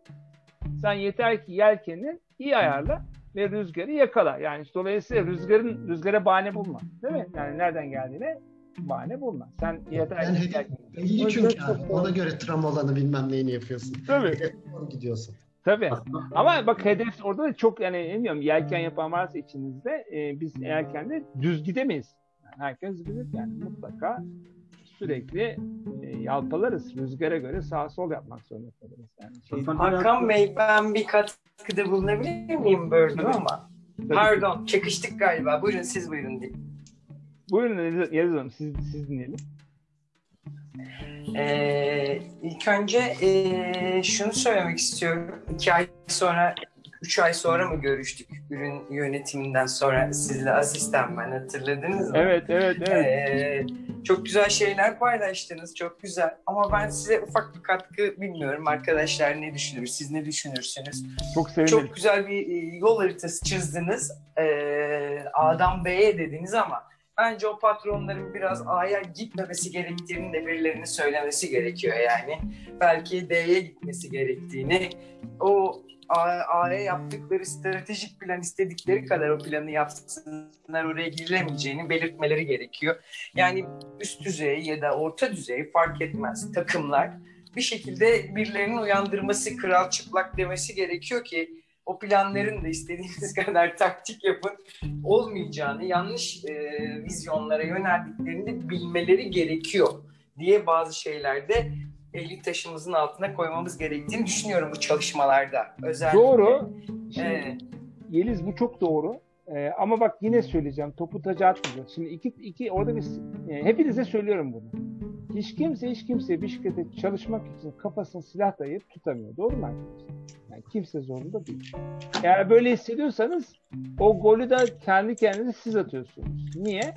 Çünkü o şeye girdiniz. O kapana girdiniz. Hani e, o düzenli gelir lazım. Bir ay bile sekmemesi gerekiyor. Yani öyle bir durum varsa eğer o kapana kendi kendinize siz soktunuz demek. Dolayısıyla bunu böyle anlatıyorum ben çünkü hepinize abi, arkadaş olarak anlatıyorum. Dolayısıyla orada şöyle bir şey var. Bu, burada e, o şirkette kalmak bir seçimse ya oranın keyfini çıkartacaksın ya da oradan ayrılacaksın başka bir yerde kendine daha uygun bir yer bulacaksın. Yani benim söylediğim Aslında tam tersini söylüyorum ben anlatamadım demek istediğimi. Biraz şirketi kurtarma anlamında bu çalışmaları yapıyorsak o patronun da vizyonu değiştirmek için çaba harcamak gerektiğini düşünüyorum. Doğruya yönlendirmek gerek. Evet bu dediği doğrudur deyip gitmemek gerekiyor bence yani. Valla ben üzgünüm. Patronun kafasını e, daha doğrusu siz dünyada isterse eşiniz olsun arkadaşlar. Onun kafasını bile değiştiremiyorsunuz. Yani e, çok zor. Başkasını değiştirmek değil. E, burada yapacağınız antrenman çok basit. Başkasını değiştirmeye çalışmayın. Kendi bakış açınızı değiştirmeye çalışın. Olur mu? Yani kendi bakış açınızı değiştirirseniz o zaman işler çok daha iyi hale gelir. Çünkü aslında değişen şey sizin bakış açınız olduğunu, olaylar da değişmeye başlamış gibi gelecek size. Aslında olaylar değişmiyor. Bakış açınızı değiştirdiğiniz için olayları daha farklı anlamaya başlıyorsunuz. Algı boyutunu oynamanız lazım kendiniz. Aslında şöyle bir şey Nasıl? Özür dilerim Hakan Bey. Aslında şöyle bir şey de yok mu? Pandemi bir yerde de bir şeyleri de bize gösterdi. Üstümüzdeki ölü toprağını atıp herkes bir Don Quixote bekliyordu. Evet. Ama kendimizin Don Quixote olduğumuzu farkında değildik. Evet. Biraz da o bizi zorladı. Kesinlikle. Çok güzel. Ya bir, e, çok kısa bir fıkra var. Hep onu aklımda tutarım. Bizim yaşam tarzımız da biraz öyle. Amerika ve İngiltere Türk konuşuyor. Başbakanları. Amerika diyor ki ben vatandaş 5000 dolarla geçirir. Ben 6500 veririm. 1500'ü ne yapar bilmem.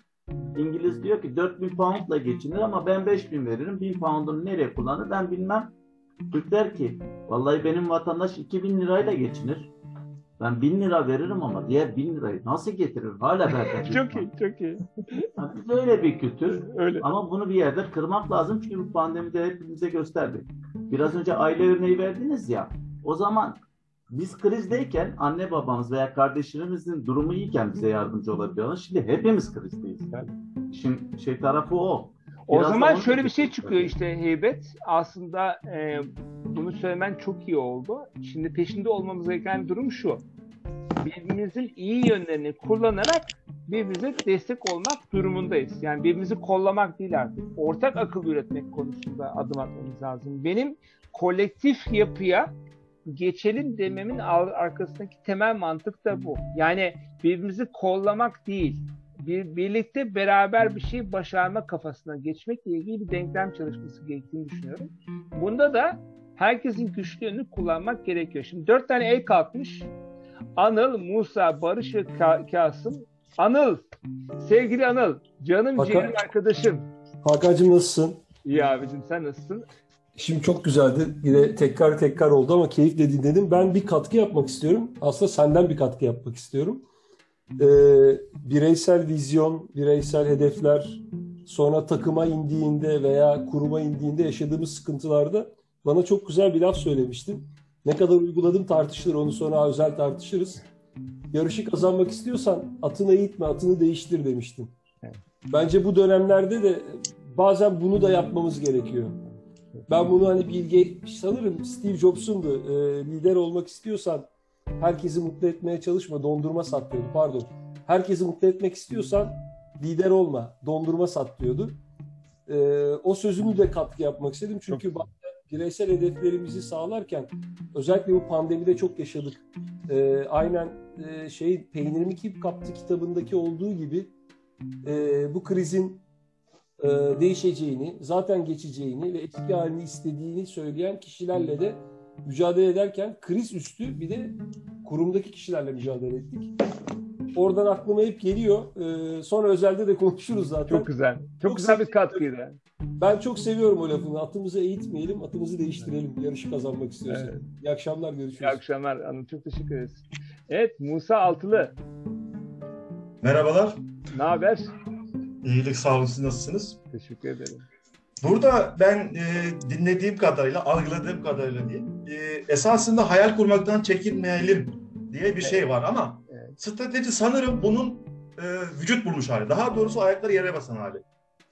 Evet. Burada bir e, trade-off var. Yani hayal kurmayı bilmiyorsak ya da strateji yapmayı bilmiyorsak hayalimizin strateji olup yani stratejinin doğru kurup kurulmadığını ya da hayalimizin doğru kurulup kurulmadığını görmek için 5 yıl mı bekleyeceğiz yoksa 2 yıl mı 1 yıl mı? Yani doğru hayal kurduğumuz ya da doğru yol haritası düzenlediğimizi eğer ilk defa yapıyorsak nasıl anlayacağız? Şimdi birincisi tabii burada bireysel ve kurumsal diye ayrılmakta fayda var. Eğer bireysel hayallerden bahsediyorsak seni sana iyi hissettiren ve sana enerji veren şey zaten doğru hayaldir. Hayal etmek stratejinin birinci bileşeni. İşte ona vizyon deniyor kurumda. Bireyde de işte hayalim var diyor ama ben onu da şey yapıyorum. Yani bir aslında manifestation deniyor buna. Yani gelecekle ilgili kendini bir şey inandırma vaziyeti. Şimdi bu kendini bir şey inandırdığın zaman bu sana iyi geliyorsa bence o iyi bir hayaldir. Yani hayal ettiğin şeyi gerçekleştirmiş olmuş gibi hayal etmen de evrensel enerji açısından en doğru kavramdır. Yani mış gibi yap, yapman lazım. Oraya gidiyormuş gibi değil de sanki çoktan başarmış gibi.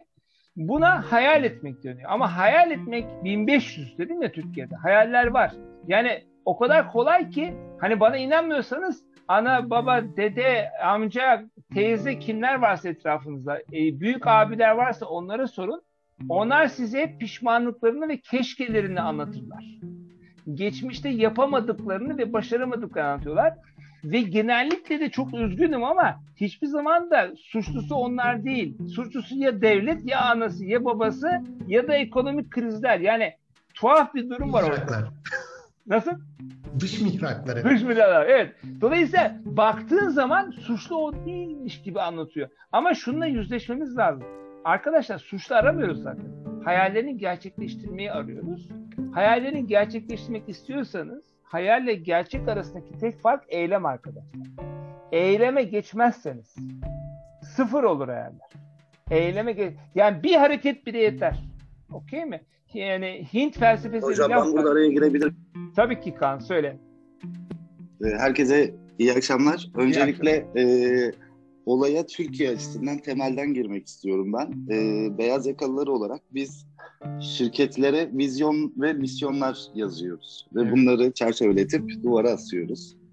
Ee, hiçbir patron bunu ömründe iki kereden fazla okumamıştır Türkiye'de. Evet. Ve bu amaca dayalı çalışmamıştır. Öncelikle ben kendimden bahsedeyim. Şirket bir şirkette 8 yıl e, yöneticilik yapıp e, geçen sene istifa edip 32 yıllık baba mesleği galericilik sektörüne devam ediyorum şu an. E, aslında bu yüzden özür dilerim araya girdim. Konuyu özetleyen bir olay. E, 8 yıl boyu- boyunca bir ekip olarak sürekli stratejik bir e, planlar doğrultusunda bir hizmet vermeye çal- çalıştık. Ama Türkiye'deki en büyük eksik şu. e, bir takım strateji yapar, patron bunu darmadağın eder. Evet. Buradaki en büyük beyaz yakalıların eksikliği ki bu benim yaptığım artıydı. Patronla karşı karşıya gelip savaşmak. Doğru olan tarafa yöneltmeye çalışmak ve e, bunu kırıcı olmadan inandırarak ilerleyebilmek.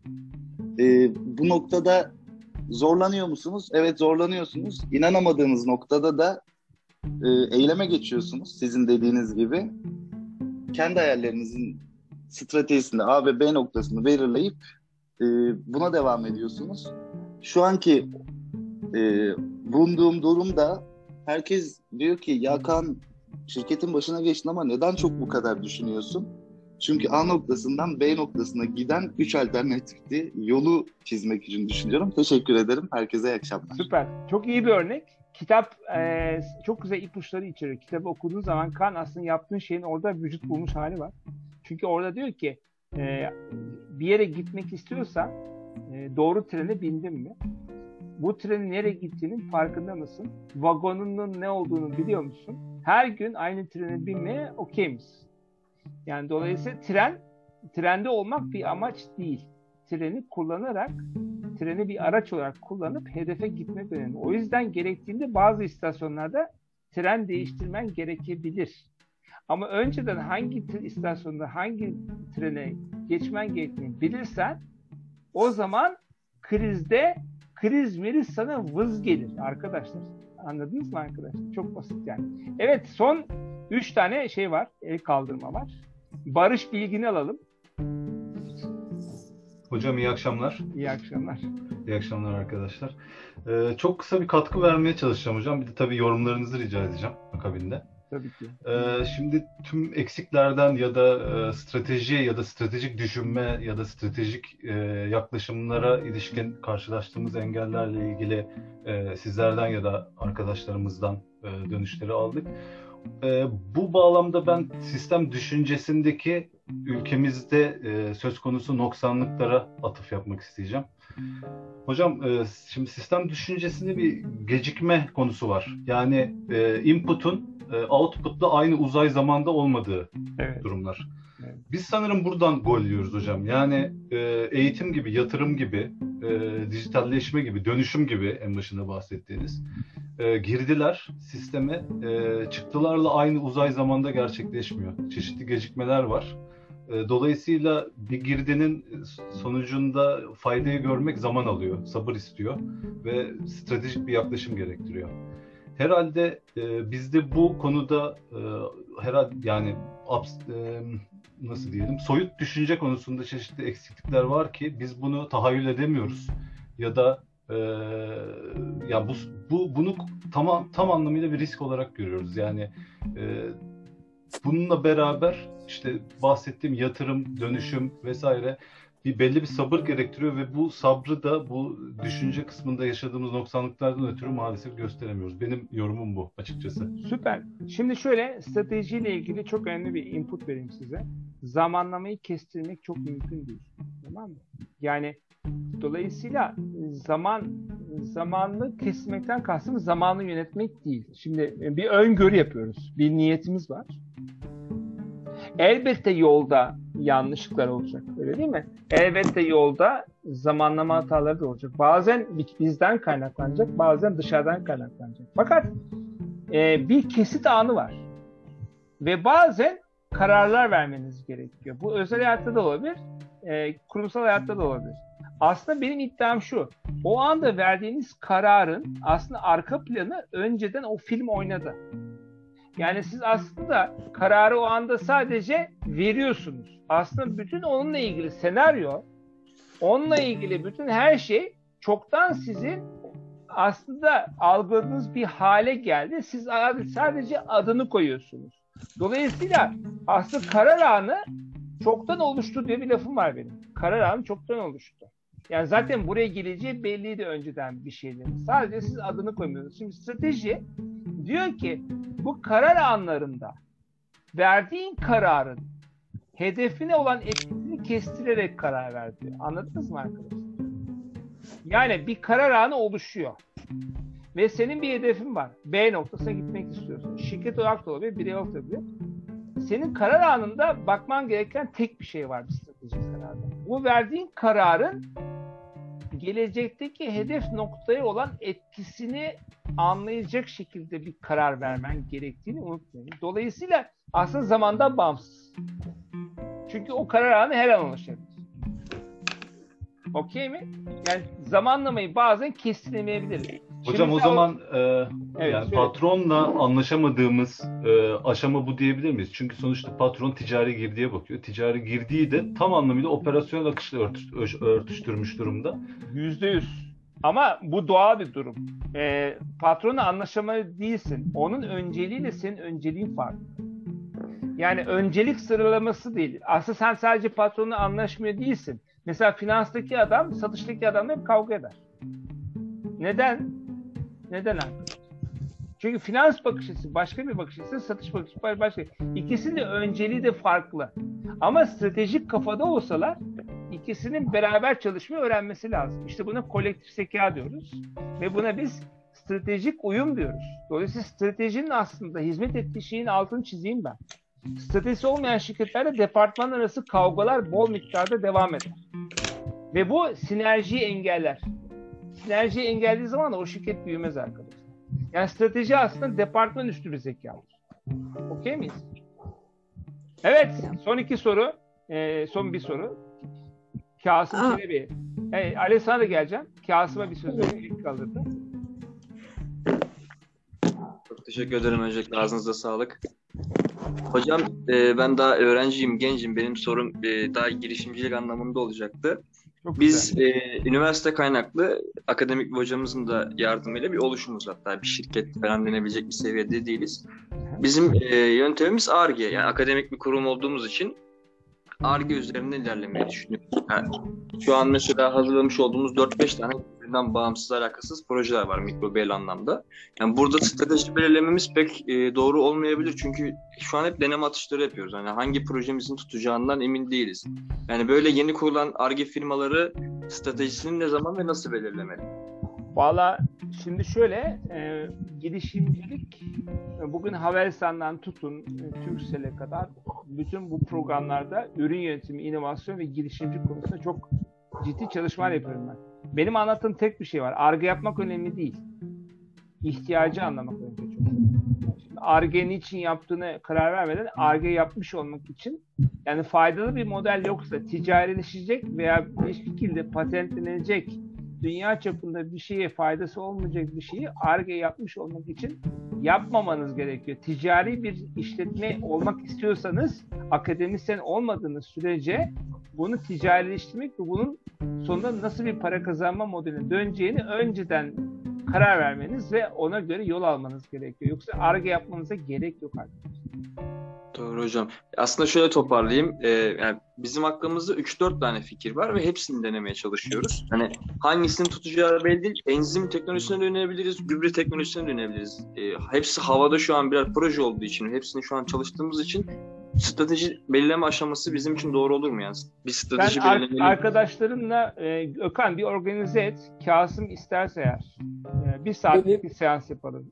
Arkadaş. benim benim en sevdiğim konulardandır. Ee, önce ben e, kendisiyle bayağı çalışırım. Sonrasında size geliriz. Tamam. Kasım sana Tamam. bir e, bizde ne kadar bilgi verse paylaşalım seninle. Ben, Okey, benle de lütfen buluş. bana mail atar mısın Kasım? Ben e, ona göre ya, özel bir mail, durumu anlatan bir mail. Ben yardımcı olmaya gayret edeceğim. Anlayamadım. Nereden mail atabilir miyim? E, ben mailimi paylaşıyorum şimdi. Tamam tamam. Evet son e, kişi. E, Kaan sen tekrar el kaldırdın mı yoksa önceki şey miydi? Çok özür dilerim Ali. Kaan sen tamamsın değil mi? Az önce konuşmuştum. Teşekkür ederim. Tamam Kaan anlaştık.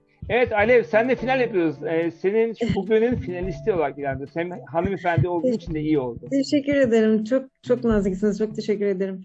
Ee, şimdi e, hocam ben doğru zamanda, doğru sektörde ve doğru sistemde çalıştığıma inanıyorum. Çok iyi. Hedeflerim, hayallerim var. Ortada ürünler var. Ancak ben bir haftadır bir strateji uygulamam gerektiğini biliyorum. Ancak nereden çalış, çalışmak istedim. Yani nereden başlayacağımı bilemiyorum. Bir de zaman yönetimiyle ilgili çok bilgiye ihtiyacım var. Nereden nasıl başlayabilirim? Yani hmm, nasıl anlatayım? Aslında Valla her şey şöyle yapalım bak Alev. Zaman yönetimi için bizim Shifted Minds'tan bir ücretsiz eğitim ayarla Gökhan'cığım Alev'e. Bizim öyle bir WhatsApp'tan eğitim veren bir şirketimiz var. Zaman yönetimi eğitim var onun içinde. Sana ücretsiz Tamam. bir sınıfa alsınlar. Birincisi o. İkincisi kitabımı oku Alev. Göndereceğiz ya kitabı. Tamam. Kitabı okuduktan sonra, onu yorumladıktan sonra bir noktaya gelirsen e, Gökhan'la haberleşip benimle buluş, çalışalım üzerine. Çok sevinirim ya. İnanılmaz ihtiyacım var. Şimdi ben şöyle e, neden ısrarla söz almak istedim? Bu e, işi yaklaşık 7 yıldır yapıyorum. Belli bir noktaya geldim. Ancak bu noktada tıkandım. Yani grup çalışması yapmam gerekiyor. Ekipleşmem gerekiyor. Fakat ben şu noktada öyle bir tıkandım ki yukarı çıkamıyorum. Bırakmak istemiyorum. Sevdiğim bir şey yapıyorum. Hayallerim, hedeflerim var. Ancak işte şu noktada nereden yürüyeceğimi bilmiyorum. İnanılmaz bir anda çıktınız karşıma. Süper. Çok teşekkür ediyorum. Yürekten teşekkür ediyorum. Ben teşekkür ediyorum. İnşallah işe yarar. Ondan sonra sen teşekkür edersin. Ve gerçekten kolektif bu demek zaten. Sen buraya bunun için geldin. Ben de bunun için seninle buluştum. İşte gayet basit. Bingo. Harika. Evet. Ee, arkadaşlar kaydı aldım. Abi- Şimdi Gökhan sen kapanışta nereye mail atacaklar? E, sen mail atacaksın herkese. Ondan sonra soru soracaklar. Biz soruları cevaplandıracağız. Sonra bu kitap haline gelecek. Bir tekrar hatırlat herkese ve tamamlayalım. Hakan Bey, burada ben bir ekleme yapabilir miyim? Tabii ki. Ee, siz bu stratejik anla yani stratejik strateji oluşturma dediniz, e, bunu uygulama dediniz, E, çok güzel. Fakat burada strateji uygulayan şirketleri, kişilere baktığımda daha çok gelecek analizi olmadığını fark ettim. Yani bir stratejisi var, bir ürünü satmak istiyor fakat bu ürünün 5 yıl sonraki, 2 yıl, 3 yıl sonraki yani kimler kullanacak, nasıl bir sektörde olacak, nasıl bir geleceği olabilir bunu analiz etmediğini fark ettim. Yani bu yönde bir e, akıl yürütmenin nasıl bir etkisi olabilir stratejik düşünmede? Valla şimdi şöyle o balık baştan kokar diyoruz ya e, vizyoner bir e, yöneticisi veya vizyoner bir patronu varsa bu durum çok olmuyor. Ama vizyoner bir e, lider varsa şirkette vizyoner bir lidere ihtiyaç var. O zaman bu engellenebiliyor. Eğer böyle bir durum varsa tipik bir hastalık bu Türkiye'de. Ürün yaparlar Türkiye'de sonra bunu satmaya çalışırlar. Halbuki e, ürün kimsenin umurunda değildir arkadaşlar. Yani herkesin bir derdi olduğunda ürün aklına gelir. Yani mesela bebek arabası hiç düşünmezsin sen. Bir gün bebek doğacak diye haber, haber gelir. Bebek arabası uzmanı olursun yani değil mi? İnternette 50 tane araştırma yapar ama bir düşünürsün. Yani ama bebek arabası o ana kadar önemli değildir. Yani e, dolayısıyla ürün değil abi burada mevzu. Esas mevzu burada pazarı ve dinamikleri anlamak. Ama beklentin çok yüksek Selim. Yani bu beklentiyi karşılayabilecek şirket sayısı çok fazla değil. Haberin. Çünkü onu içeride yapan şirketler olması lazım. Ki e, alternatif ürünler olsun. Mesela Leonardo DiCaprio'nun bir filmi vardır. E, Wolf of Wall Street diye. Evet. Orada e, satışçı ya da bir stratejist alırken yanına şöyle der. Bu kalemi bana sat. Evet. O da der ki kalemi ver bana. Adını yazar mısın buraya der. E, yazmam için kalem lazım der. O zaman priceless'tır bu. Çünkü adamın ihtiyacı var yazmak için o kaleme. İhtiyaç yani. Orada bir ihtiyacı yaratmak, var olan ihtiyacı analiz etmek lazım. Her şirket var olan analizi yaparsa zaten doğru ürünü ve servisi üretiyor orada. Mesela şeye bakın lojistik şirketine 6000 yıldır aynı. A'dan alıp B'ye taşıyorsun. Aradaki fark ne? Müşteriye dokunma tarzın ve hızların değişiyor sadece. Ve orada bir hikayeyle anlatıyorsun. E, bu pandemi mesela hep kötü tarafına bakıyoruz ama tüm dünyada bakın 20 yıllık teknolojik gelişmeyi evlerimize bir senede soktu. Hepimiz uzaktan bağlanıyoruz şu anda. Biz 230 ülke aynı anda konferans yapıyoruz. Geçen sene İstanbul'da toplandık. Tam bir hafta. Maliyeti düşünün. Evet. Sıfır mali. İki, servis maliyetleri yok. Dünyada iş alanlarının metrekare fiyatları acayip düşecek. Sakın iş yeri yatırımı yapmayın. Dükkan yatırımı yapmayın. Niye? Çünkü her şey elektronik satılmaya devam edecek. Bu sene geçen yıllara göre baktığımızda dünya üzerinde gıda ve e, ham madde e, dağılımı yüzde otuz büyüyerek artıyor. E, ama hazır giyim yüzde yetmiş küçülüyor. Yani yüzde otuza düştü. Çünkü adam ikinci ayakkabıyı almıyor artık evde. ihtiyacı yok. Dünya üzerindeki insal transportasyonu A'dan B'ye 1928 yılıyla aynı orana geldi. E niye? Yasaktı çünkü. Gidemedik hiçbir yere. Bu gelecek 5 sene de böyle olacak. Yasak çöktük, e, bittikten sonra da şirketler diyecek ki ne gerek var kardeşim seni uçak biletini alıyorum Amerika'ya giderken sen bir de business uçmak istersin. Şimdi. Otur evinden internetten bağlan yapıyordum bunu diyecek. Gördüler bu işin yapıldığını. Yatırım yaparken ya da stratejiyi yaparken mesela şeye dikkat edin. E, gıda ile ilgili işler her zaman olacak. Transportasyonla ilgili işler her zaman olacak. Evrak kullanımı şu anda dünyanın en az evrak kullanımının yapıldığı son 30 yılı yaşadık. Yani düşünün. Yazılı evrak yok. Basılı para en az basılan yıl tüm dünyada. Çünkü basılı paraya ihtiyacı yok. Herkes kredi kartıyla uzaktan alıyor.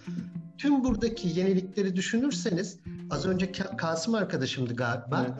İşte gübre, o, bu vesaire. Ne yapacağınız değil. Neye ihtiyaçları var? Önce onu araştırın. İhtiyaç olanı siz o tarafa doğru evirin derim. Ben e, 30 yıllık iş hayatı içinde olan biri olarak ben de çok kayalara tosladım. Hakan'la çok e, farklı farklı şirketlerde beraber çalıştık. Turkcell'de olsun, diğer şirketlerde olsun. Dediği gibi şu experience'ı eklemek süper fikir orada. Yani ben onun notunu aldım. E, bizim icra kurulunda da senin de patentini kullanarak e, kullanmak istiyorum. tabii, ki- tabii ki seve seve. Evet. Arkadaşlar kusura bakmayın. Çok memnun olduk Soruların- abi. Sen Soruların ya buyurun, buyurun özür diliyorum. şey Koray e, çok e, müthiş bir birikimi olan arkadaşımdı. Çok kıymetli. E, aynı zamanda kurumsal sonra da girişimci tarafı da oldu. Ufak şirketi patronlarla da çalıştı.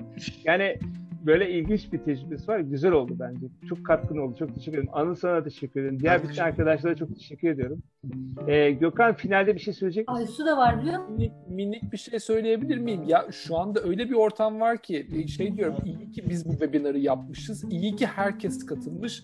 Yani inanılmaz bir ekip var. Herkes katkı sağlamak istiyor. Herkes bir şeyleri merak ediyor ve bizim kurmuş olduğumuz dizginin çok iyi gittiğini hissediyorum. Önce e, ürünü konuşmuştuk, sonra müşteriyi konuşmuştuk, şimdi stratejiyi konuşuyoruz. Biraz tersten gittik ama e, e, acayip bir bütünsellik vardı. O yüzden ben herkese e, önümüzdeki günlerde diğer webinarların kayıtlarını ve bilgilerini de gönderiyor olacağım. Çünkü her şey bir bütün. E, müşteri, ürün, strateji, hizmet, her şey her şey bir arada. E, soru sormaya devam edebiliriz ama gece yarılarına kadar bulacaktır. Dolayısıyla bir yerde kesmemiz lazım. Çok Ee, özel bir ricam var Gökhan herkesten. Ee, sorusu olanlar geri kalmasın lütfen. O e-mail'e e, bir paragraf arkadaşlar. Yani bir paragraf, yani bir e, iki cümle yazın lütfen. Ee, bakın e, şaşıracaksınız. Cevap veriyoruz hepsini. Yani evet. yani gerçekten şaşıracaksınız. Çünkü bizim anlayışımız bunu gerektiriyor. Ee, biz bu, bu çerçevede ilerliyoruz. Sonra o soruları cevapladığımız haliyle bunu kitap haline getiriyoruz. O kitabı O da sizinle paylaşıyoruz. herkes- Evet, evet. Yani buradaki Böyle bir servis yok yani.